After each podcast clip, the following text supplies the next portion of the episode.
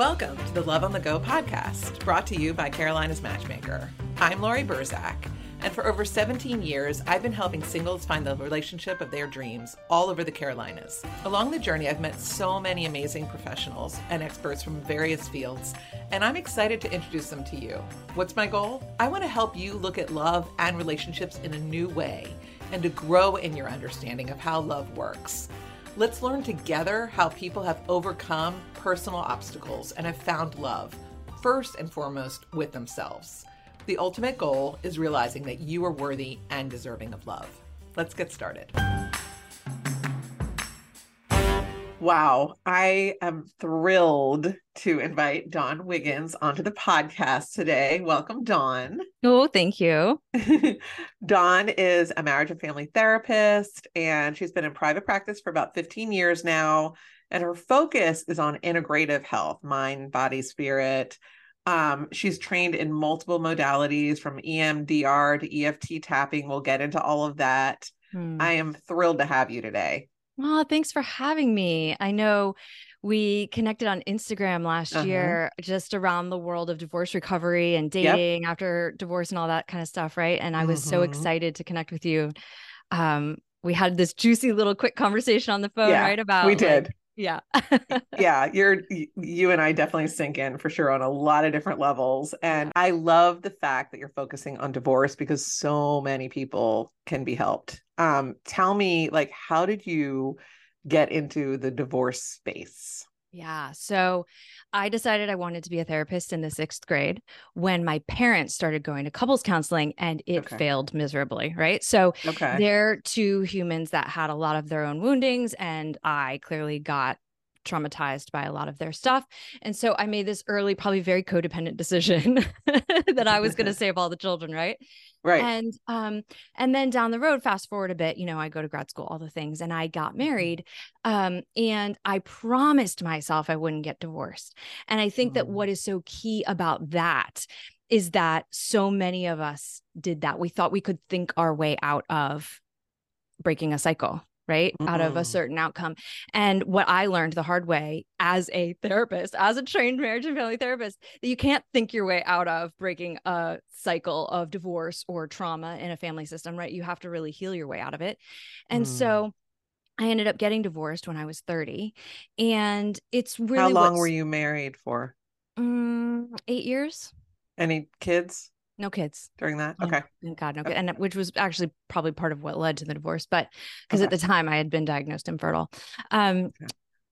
and so that's really what sparked that was my catalyst for like digging deep into healing all of the traumas, the historical stuff, right? Mm-hmm. And so mm-hmm. I just have become so passionate about that being a, a place for people to really look within to to deal with the stuff. Mm-hmm. And I mm-hmm. think that um what keeps me inspired about it is that as I continued to deepen my clinical skills, I came to understand that most people if not all who are getting divorced have the underpinnings of for instance attachment trauma and or other mental health issues that mm-hmm. if you mm-hmm. don't address they're not going to go away and so i just started connecting all those dots and realizing like this is a really powerful moment in people's lives to make a difference. It was mm. for me. Wow. So people that don't have trauma and that haven't had divorce in their family in terms of the cycling of it all, they have a greater chance of surviving a marriage. yes, yes, yes. Wow, and, that's know, a negative way of looking at it. Uh, I know. Having a, having a successful successful. there you go. Yeah, yeah. and it doesn't always have okay. to be big T trauma. It's you know, mm-hmm. I have a newer client, so interesting, who's young, right? Like probably mm-hmm. about thirty and no kids, so similar story to mine. Mm-hmm. And um, when we got in there with EMDR, it was fascinating because the sub EMDR is subconscious work, right? So it reveals everything that the conscious mind didn't realize was there. Explain what that is for people that may not know. Okay, so EMDR is let's call it an experiential um, treatment um, that gets into the somatic healing it gets into the gets into the body gets into the subconscious mind mm-hmm. and helps reveal the things that that um, are like the subconscious programs we've been running our life according to right because we think we think we're running our own lives from our conscious mind and we're really not so emdr right. stands for eye movement desensitization and reprocessing okay. the title is like cumbersome and it really doesn't tell us what it does but what we do with emdr is we go in and we activate some painful memory Mm-hmm. And then we add bilateral stimulation, which according to the title was eye movement, like like in REM sleep, like you mm-hmm. know, moving your eyes back and forth. But I use tapping. You can use any kind of bilateral stimulation. And mm-hmm. it activates the subconscious mind in a way that and then and then you free associate. And then the subconscious mind says, Oh, and then this is the next stop on that train. And then this is the next stop on that train. And it desensitizes and reprocesses all the life experiences that have been reinforcing the negative belief that's been causing you to make certain decisions, be attracted to certain people, and react in certain ways. It's really very fascinating. So, I'm working with this new client, and she has two what I would call small t traumas, but they drove who she became attracted to and how she did marriage with them. One was she got benched through her entire um, grade school, middle school, high school volleyball career and felt mm. not enough and not worth it. Mm. And then her parents like adopted an adolescent when she was in high school and refocused all of their attention on the new young girl that they adopted. And so she felt not good enough and not worth it. Mm. These weren't major, horrible events that happened to her, but they got into her subconscious mind as negative beliefs. And she attracted a partner who treated her as such that mm. she wasn't wasn't worth it. Interesting.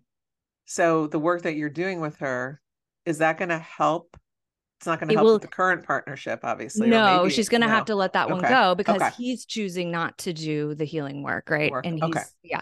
And so, um, but she is automatically guaranteed to attract a different type of partner now. Interesting. Mm-hmm. And so when you're doing the actual tapping, does mm-hmm. the client need to think about the trauma? And basically, what you're doing is you're creating new brain pathways. synapses pathways mm-hmm. yeah so we okay. yeah so they need to free associate mm-hmm. um so it's it's more client led than therapist led right the old way of doing therapy is like well i have an opinion about how you've been doing that right but the subconscious mind and the free association model really allows the clients higher self and and those patterns to just surface on their own. And so we i really get in there to figure out what is the negative belief that that the person has tied to these series of events. And then we go back and we say okay how would you prefer to believe about yourself? Mm-hmm. and then we reinforce a positive belief like i am worth it. I am free to be myself. I, these were you know we really get a good juicy positive belief and we go mm. back and rethink about those events with the new positive belief and it reframes it all and then the, and that new positive belief becomes internalized instead of the old one and boom mm. bob's your uncle. I did i answer it. your question yeah, no, I okay. think that was a great answer to my question. And especially yeah. because a lot of listen, a lot of people don't understand this and it's it is, you know, a little new agey um in in in a sense, you know, people you know, it's not common. It sounds too good doing. to be true, right? It's not common knowledge. It sounds too good to be true. Right. I think that I have found with all a lot of this stuff that feels new agey. Um, I have this book on my shelf over here, Why Woo Woo Works. It's mm-hmm. because we weren't taught the underpinnings, the scientific underpinnings of a lot of these things, but they're there. We, they're just not, like you said, common knowledge. Yeah. So this is good, um, bringing light to it all. Yeah. So you have said before that couples go to marriage counseling way too late. Mm-hmm. When do you recommend that people start marriage counseling? Mm, dating. you know, I mean, and and maybe that's not always possible, right? But um, you know, the first hint that a problem has become chronic, mm-hmm. right? Meaning we've fought about the same thing more than three times. Once something is chronic, it means that there is something going on under the surface that you're you don't know on your own necessarily how to resolve. And mm-hmm. so it's only going to get worse from there. So, right. right. fighting is a healthy part of coupling. Like that's normal and so we don't need to go to couples counseling or marriage counseling because we're fighting. That's that's not the issue necessarily, but it's when something when a symptom becomes chronic that mm-hmm. it needs mm-hmm. attention. And the sooner the better because we know if you ignore chronic symptoms, what happens? They're fatal, whether it's for the relationship or the person, right? Yes. So, you have you counseled people in their first year of dating? No, because people don't. Well, that's not true. T- so, in second marriages, I think Mm. that people do a much better job of coming in, yes, when they're dating. In first marriages, rarely. Um, Okay. like maybe a handful of people in the course of my career, right? But I think on the whole, couples don't have that thought. We are just, we think we can handle. We can think we can think our way out of it, just like I did Mm. with the breaking the cycle of divorce. Yeah. Okay. No, that makes sense. So, second marriages, as everyone knows, have and third marriages have a much higher likelihood of, of Mm, failing than 1st Mhm. marriages do. mhm. Why do you think that is? the data is super clear it's because uh exactly what my client that i just was talking about with the volleyball right Mhm. had she not done this work she would have attracted another partner from the same subconscious patterns and um and would have without even knowing it ended up in a very similar type of relationship. And so anyone who doesn't do that subconscious work on some level is going to end up coupled again thinking they did it differently because because we use some checklist right? And we we said okay this person feels very different than the old person. Mhm. Um, and then in second and third marriages typically there are less things holding us in there like there are in our, a first marriage for instance where you maybe have kids together or you have Mhm. built an economy right? Like a household economy together. And typically in second and third marriages we go in a little more slightly more guarded and we maybe have a plan financially for if it goes wrong you know and so it just becomes easier and easier to say screw this in second and third marriages. So you have the existing subconscious relationship pattern that ends up just manifesting all over again. And then you have that it just is easier to let go when you have when you don't have these kind of items that serve as glue like children or finances or whatnot Yeah, that makes perfect sense. And I mean, I've worked with a lot of clients who have been married multiple times, two and sometimes three times. And they tell me that their second marriage, they chose somebody who was like the opposite of their 1st Mhm. marriage. mm-hmm. So it's not necessarily the person that people are choosing, it's the fact that they haven't dealt with their trauma and all the stuff in their subconscious. But so it's not necessarily attributes and it's not um interests and even finances. It's more like patterns of communicating, um, how to deal with conflict, yes right? That kind of thing. yes attachment styles yes and so if we want to take it to the super woo woo place right i love studying law of attraction Right. uh you know abraham hicks and what you know you know manifestation all that stuff right Mhm. And so there's a lot of science that underpins law of attraction as well, right? That we're all vibrational creatures and we all are functioning at a certain vibrational level. Yeah. And vibrations can be um, interpreted by us through our emotions. And when we have a lot of emotional baggage that we've dissociated our conscious mind from, right? We just boxed it up and put it on a shelf. We don't want to deal with it, but it's in Mhm. our bodies stored Mhm. right? Low vibe stuff that's stored Mhm. in our bodies. We know that from um, some of the great healers or doctors like Bessel van der Kolk or uh, Gabor Mate, who have taught us that this stuff does get hung up in the soma, in the body. And Mhm. so, if we just look at it from a law of attraction standpoint, we have a certain vibrational spot that we function around and in, and then we attract people with a similar matching vibration. And so we think we're so clever with how we choose things. right. And when we look at who we are as humans, right, we have a vibrational core, then we have a body, a meat suit, right, that has that vibration going on.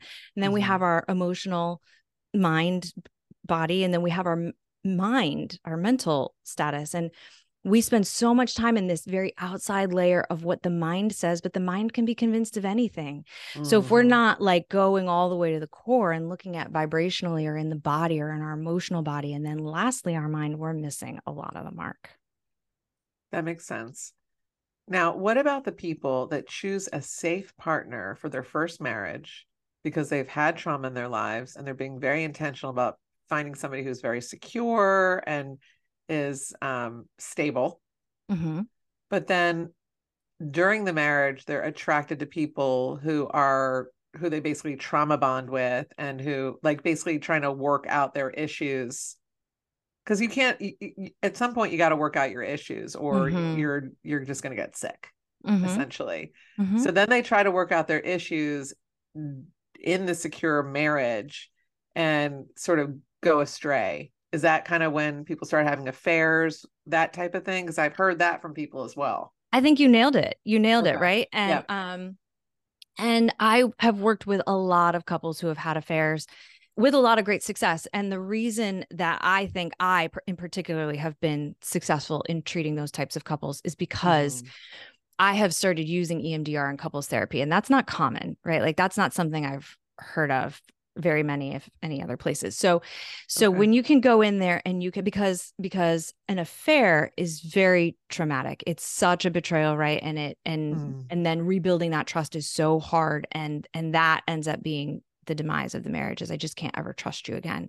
Mm-hmm. And I'm constantly reacting and I can't forgive you and and all of this, right? And then you have the person who maybe was acting out in the first place and and that stuff that needs to be resolved, right? Those underlying yes. issues need to be resolved to otherwise it's just going to happen over again um and so if you've got two people even if even if they've had that painful story and they're both mm-hmm. willing to resolve those underlying things there is hope which is cool from what i've ex- heard and mm-hmm. experienced as a professional matchmaker people it's just so hard for people to let go of mm. their hurt and their trauma from having mm mm-hmm. their partner cheated on, mm-hmm. you know, mm-hmm. having been cheated on by mm-hmm. their partner. Mm-hmm. So there is hope. You've seen people get through it and successfully to the other side. Yeah. yeah. Yeah. And the reason it's so hard to let go is because the way that trauma gets encoded in memory. So, mm.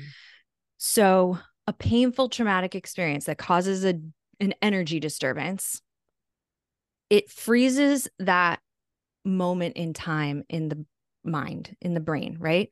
So mm-hmm. that your mind, in essence, on some level, doesn't let you forget it. Right. It's like it's mm-hmm. it does it as a protection so that you don't suffer the same thing over again. Right. And so whether you push it down or shove it aside or if you've even forgotten right for like let's say early childhood things you can you can forget about traumas but on some level in the body how you react to things how you communicate with people right is driven by those little snapshots in time where the mind feels like what happened then is happening now mm. and so even though an event is over and it's technically no longer a threat it the mind is really elegantly designed to protect us. Mm. And so it keeps us hyper vigilant on high alert, right? And um and that's why it's because the mind is so invested in our survival. And so anything that we perceive is going to threaten that survival. And I think for women there's an interesting nuance there just in terms of um I don't want to rail on this, but like a patriarchal world that we've historically lived in, right? Where our survival has historically been linked to having a partner to protect us and provide financial and whatnot. And that's evolving, obviously. But um, so I think for women, especially, not that men are the only ones that cheat, because you and I both know that that is not true. Correct. It's not true. No. At all. Mm-hmm. Yeah. So, so, so EMDR allows the mind to say, "Oh, now is not then. Now is now," and I can right. let that thing go, and I can. Yeah, it's very cool. Do you think that the reaction of somebody who has been cheated on and the way that they start behaving if they don't get the if they don't do the work around it still creates that chasm between in the marriage whereby the the partner who cheated might cheat again because they're still not there's still the disconnect what, what, do you think that that a partner is more likely to cheat again if the person they cheated on has not forgiven them that's such a good question. Everything exists on a spectrum. Right. And when it comes to cheating, there are those who are chronic cheaters, right? Like that's just, I don't want to say it's baked into them, but on a certain level, I would say, as I've been integrating homeopathy and understanding genetics and how to shift even genetic patterns we've been born with using homeopathic remedies. That's been my new thing this year. Um, right. But there are certain people who are genetically predisposed, psychologically predisposed, and then they've had whatever experiences they've had in life that have reinforced that to be chronic cheaters. Okay. Right. We could call that addiction on a certain level. Okay. So let's put that aside, right? Like, okay. so those folks, and I wish that people understood better how to discern between someone who is that mm-hmm. and someone who you know got lost and and had some underlying stuff and didn't didn't go to couples counseling soon enough and didn't know how to do conflict resolution and didn't know how to do intimacy and and you know they got lost right so if we're talking about that second group, yeah. right? Where it's like, we should have handled this earlier. We didn't. It led to this, you know, but we have kids and we built a thing and we love this and whatever, right? Right. Yes. Both members of that relationship have to do forgiveness work. Both, because the one who got lost, I guarantee you, has resentments also. And so forgiveness is an essential part of putting a marriage back together from infidelity. But forgiveness is elusive to most people. They it's mm-hmm. very very very hard for people to figure out how to get to that place of true peace, like to have truly let something go.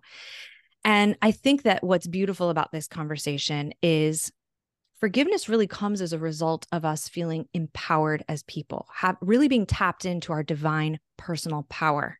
Mm-hmm. And what that has to do with our current state of life is really what was illustrated for us in the Barbie movie. Mm. For instance, about our fullest expression of self, really just embodying who we are as individuals, not constantly trying to fit in with everybody else, learning to feel mm-hmm. comfortable in our who-ness and our how-ness. And and in order to really embody personal power in that way, like our divinely given personal power, mm-hmm. that really requires not living in a social media culture. Do you know what I mean? Like, yeah. not so easily influenced by people we are comparing ourselves to that we want to be just like them and and um, not being so obsessed with how we look but being far more invested in how we feel and how we live mm-hmm. and so what what i'm describing here is really interestingly the path to forgiveness. Because forgiveness is hard because we feel like we have to like we're going to get taken advantage of again or we're going to get hurt again or we're not strong enough to withstand something or to stand up to something. We're not strong enough to set boundaries or ask for what we need or demand what we need or we're not strong enough to be vulnerable to call the therapist and ask for help. Mm-hmm. and so it's interesting that the path to forgiveness is really empowerment personal power and we get to personal power through vulnerability, through boundaries, th- through self expression, through, mm-hmm. right? Like leaning into ourselves. Yeah. It's all connected. Mm-hmm. Mm-hmm. Now, I know a lot of men in, in heterosexual relationships um, are not interested in going to therapy. You would be surprised. I would I don't have the data to back this up, so I only have like anecdata, right? Like anecdotal stuff. More yeah. men call me than women. Oh, and it's really? typically it's typically because and maybe that's just me, right? I, so I can't tell you what every therapist experiences, but um, I think a lot of times women are so fed up at that point, you know, and we are oriented towards the, the healing culture, right? Like it's we're inundated with cues to heal and men are not not as much and mm. so i think oftentimes women say well fine if you're willing to do the footwork to find the therapist then i'll go so okay. i get a lot of calls from men and i would say that my caseload is probably maybe even 50% male. Oh, wow. Okay. I, in my experience, there are a lot of men, and this probably is regionally based as well, right? My practice is predominantly in South Florida. Okay. Uh, you know, I have clients all over the world, literally, but um, I think that in certain regions, men are very empowered to go to therapy. I think that's changing. Okay, good. Excellent. And because I've, from what I've understood, women get to a point where they have processed so much that by the mm-hmm. time they finally summon up the courage to handle the conflict to have the conversations with their with their husbands they're like already three steps out the door yes like they're done and yes. it's hard to kind of recoup and recapture Yes, and right? I in yes, I interviewed yeah. on my podcast uh, early this year G.S. Mm-hmm. Youngblood, who who authored the book The Masculine in Relationship, and that okay. conversation to me is fresh and new, and I started integrating that into my practice. Let me explain. Yeah. G.S. Youngblood talks about how there is a lack of true masculine leadership in the world, but especially in marriages, mm. and that men tend to toggle between toxic masculinity, aka control abuse or passivity. Huh. And and both of those ways of being masculine or not cause women to not be able to relax into their feminine, their natural femininity, mm-hmm. and causes women to either do toxic feminine, which is nagging and the shrew, or toxic masculine, which is boss babe shit. Until men can step into a true masculine leadership role, we're going to have the dynamic that you just described, right? Because the woman mm-hmm. who's already processed so much, she's already spent so much time doing shrewish nagging stuff. And like, then she's like, well, screw it. I'm going to boss babe the whole thing. Right. And I'm just going to get better and I'm just going to go recreate my life. I've also heard Jordan Peterson talk about this. Um, where he says that women are the primary initiators of divorce and then end up in a post divorce life less resourced because we have oftentimes right. dependent children and lesser salaries and all those things um, but but because of this dynamic i think this real unhappiness unhappiness with the current dynamic with a lack mm-hmm. of masculine leadership this is where we are yeah it's unfortunate and it's also the reason why I tell women, please don't give up your careers. Right. And you don't want to be in a situation where you're dependent on somebody and you're in an unhealthy relationship and you cannot get out. Mm-hmm. And you've mm-hmm, stayed home with the mm-hmm, kids, this whole mm-hmm. like stay at home mommy thing. I just mm-hmm. think it's a horrible idea you mm-hmm. lose all of your and i'm sorry to people that are listening to this that dis- disagree with me um, it's the best thing in the world that you can do for your kids for sure is to stay home with them and and give them all of your dedication but in terms of a marriage i think that it creates such an imbalance of power so always keep something in your back pocket even if it's just a part-time something that you can get into full-time once the kids are out of elementary school or whatnot mm. is my best advice to women especially young women I don't well, think that we need to be depending on men for our finances. Right. right.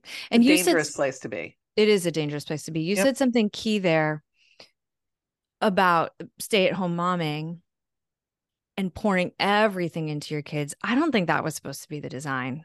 You know, stay at mm-hmm. home momming, even if you look back through history, which is no longer applicable because we've evolved so far, but um, you know, we had community and we yeah we built our communities and we we taught and we baked and we yes. quilted and we right we had skills yeah. um right so so stay at home momming was never meant to be skillless or mm. without other contributions and um and so i do think that um you know in our process of evolving uh, you know we've not integrated all the things yet. We're in the process of integrating how to, right, mm-hmm. be good mm-hmm. moms, but also be good to ourselves and, and to retain our personal power.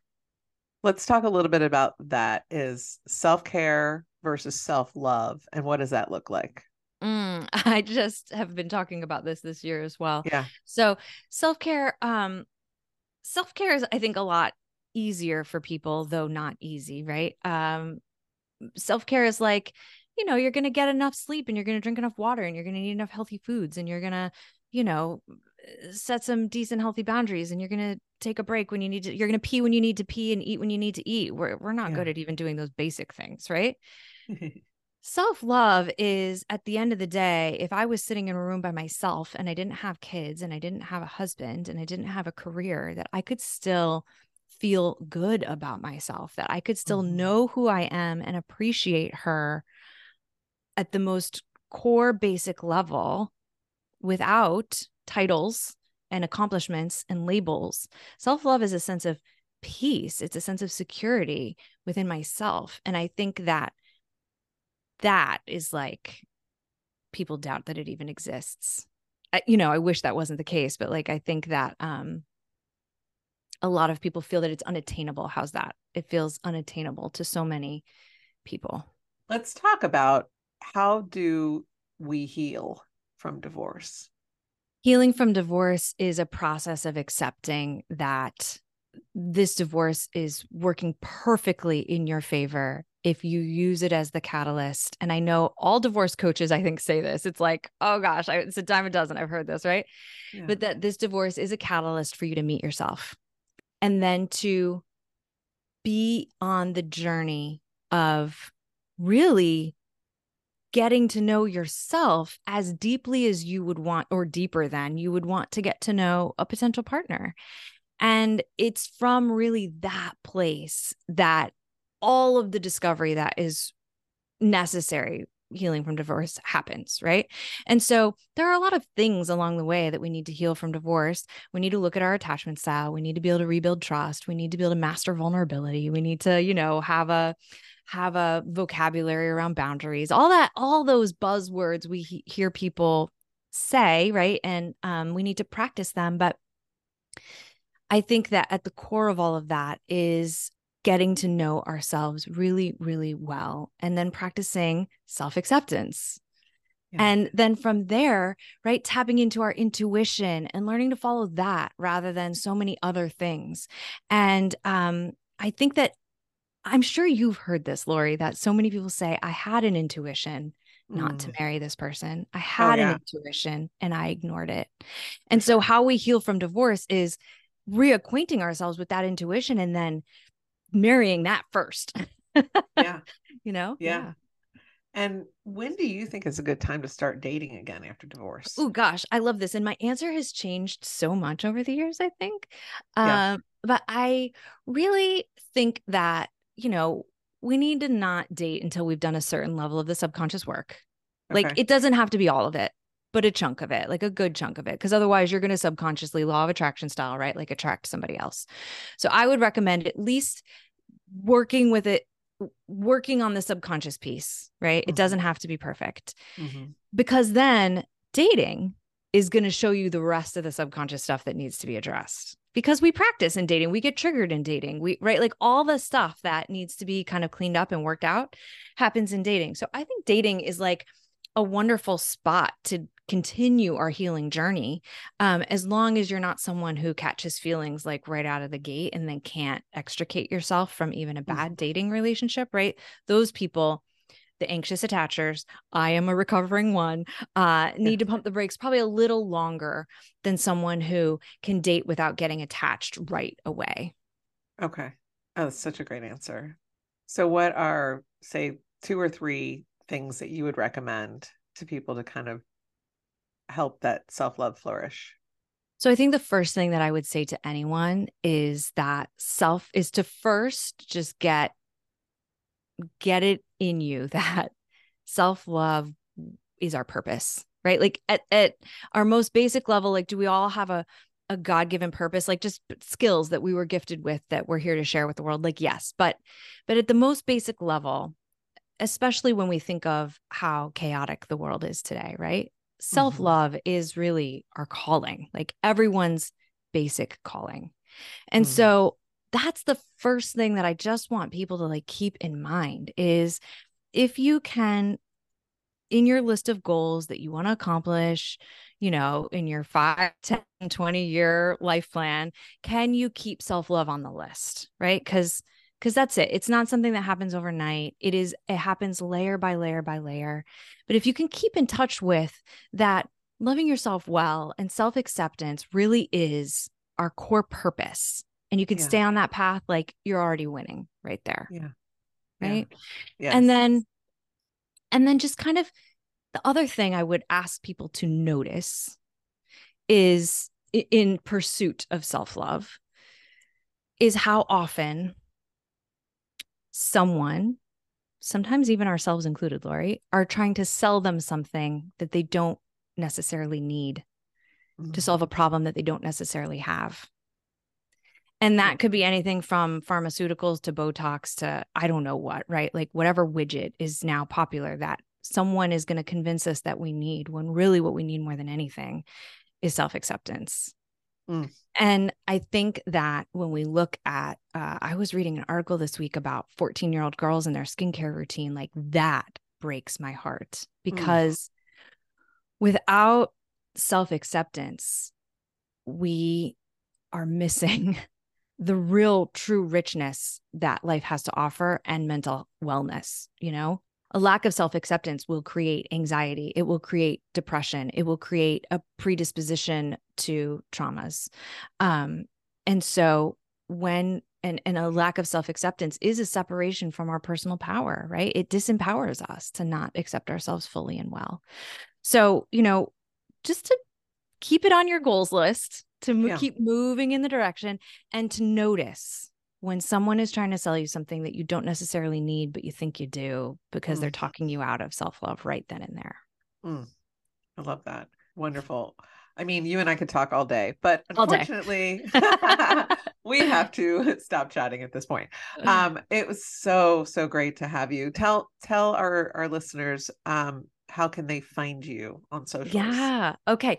So uh, my website is mycoachdawn.com. I have a podcast, Dear Divorce Diary, where we dive deep into all of the nuanced aspects of healing the subconscious mind and finding self love and self acceptance. Um, so, you know, if you feel like you've gotten kind of stuck in your healing spot, definitely check out Dear Divorce Diary. I'm on Instagram at Dawn Wiggins, and I'd love to chat with you there. Wonderful. Thank you so much. It was such a pleasure talking Thanks for having me. Thanks for listening to Love on the Go. I hope you join us on our next episode. You can make sure to know when it is by following us wherever you listen to podcasts. Also, if you enjoyed it, it'd be great if you left us a review. I'd appreciate it. In the meantime, to learn more about me and how my team can help you, visit carolinasmatchmaker.com. Until next time.